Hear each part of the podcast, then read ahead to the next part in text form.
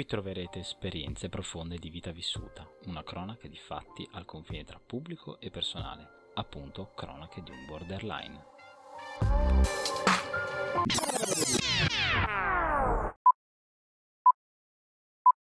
E se fosse davvero un ricordo tramutato in un sogno, se davvero le nostre strade non si fossero incrociate al pub quella sera, in cui neanche avevo voglia di andare, se non si fossero aggiunti altri momenti scolpiti nel tempo e nel sorriso, se non fosse arrivato il momento dei saluti, e poi quell'ultima telefonata che ha trasformato prima la speranza in rassegnazione, poi la normalità in un incubo chiuso in scatola. A volte le lancio uno sguardo per rendermi conto che purtroppo sogno non è stato. Io non lo so perché sto scrivendo questa cronaca. In fondo potrei benissimo evitare di raccontare i miei cazzi ai quattro internet e continuare nella vita reale ad evitare la domanda perché fai sempre così tante cose? Ma se è vero che il fatto non esiste e che forse qualcuno si ritroverà in questa cronaca, allora le mie parole non saranno state vane, poiché se si ama davvero, solo nel ricordo è scritto. Sono passati anni da quel giorno di una vita fa, quella in cui l'amore incondizionato, la protezione invincibile, il duro lavoro quotidiano di una famiglia, che ringrazierò sempre dal profondo del mio cuore, ti portano a credere che in quella normalità certe cose non succederanno mai. Sì, ci possono essere alti e bassi, come capita a tutti, ma le cose da telegiornale non possono toccarti. Per questo non ho dato peso al telefono che vibrava, alle 8 di una domenica mattina in piena estate. Quel giorno non ho sentito nulla, non la fame, non il sonno, non la stanchezza. Ero da sola di fronte a una vita incompiuta. In fondo, la lontananza era troppa per sentirne subito il dolore. Erano passati mesi, non esistevano legami familiari o di amicizia. L'incidente era capitato dall'altra parte del mondo c'era però una terribile angoscia che con il passare dei giorni cresceva e che a un certo punto, come le onde di un mare in cui non riesci a nuotare, mi ha sommerso. Ci ho messo anni a capire che non aver dato l'ultimo saluto non aveva messo fine alla cosa, almeno da parte mia, che la paura della morte mi stava invadendo. Perché nella mia normalità dell'epoca morire adolescenti non poteva esistere, che il fatto che tutti sanno che prima o poi dovranno morire, ma nessuno ne parla per tabù, mi faceva ammattire che un giorno con me sarebbero morti tutti i miei mente e il ricordo delle persone a me care, che non saprò mai cosa avrebbe voluto dirmi una volta finito il viaggio, un viaggio da cui, per errore umano, non tornerà più. È così che triste, incazzata e angosciata ho cominciato a chiedermi cosa serviva vivere se tanto prima o poi Cosa serviva fare domande se neanche il Dio in cui non credo poteva darmi risposte?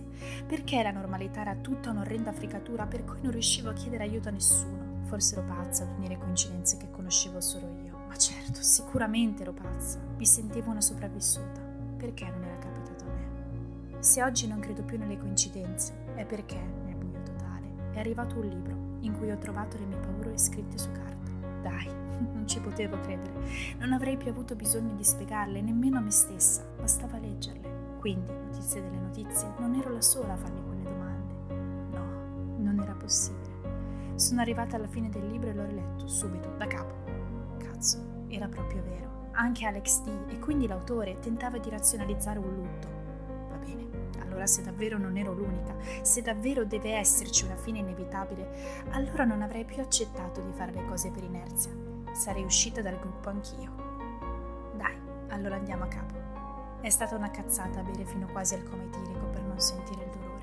È una cazzata farsi prendere dagli attacchi di panico senza riuscire a reagire. È una cazzata dare potere all'inconscio che ti fa sognare di perdere i tuoi cari. È una super cazzata vivere nell'ansia di ricevere un'altra chiamata perché averla ricevuta una volta non significa doverla ricevere per forza una seconda. Ed è una super mega cazzata sentirsi una sopravvissuta a un gioco in cui tanto prima o poi moriremo tutti.